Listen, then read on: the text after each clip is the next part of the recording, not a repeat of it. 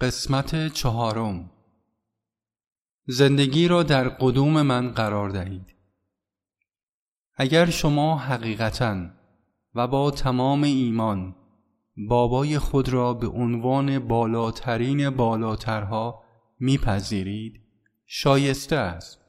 به جای اینکه در پی برآورده شدن امیال خود باشید زندگی خود را در قدوم او قرار دهید. نه یک زندگی بلکه میلیون ها زندگی شما ایثار کوچکی خواهد بود. در قدوم شخصیتی همچون بابا که بالاترین بالاترهاست.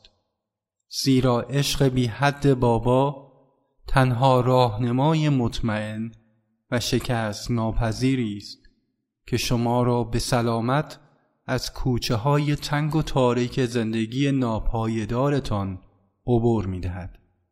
آنها که همه چیز بدن، ذهن، متعلقات خود را تسلیم می دارند که به اجبار روزی باید آنها را به دور افکنند و با منظور و قرضی تسلیم می دارند نمی توانند مرا مدیون خود سازند آنها همه چیز را تسلیم می دارند زیرا می‌دانند که برای به دست آوردن گنج ابدی سرور و شادمانی باید متعلقات ناپایدار را ترک گویند.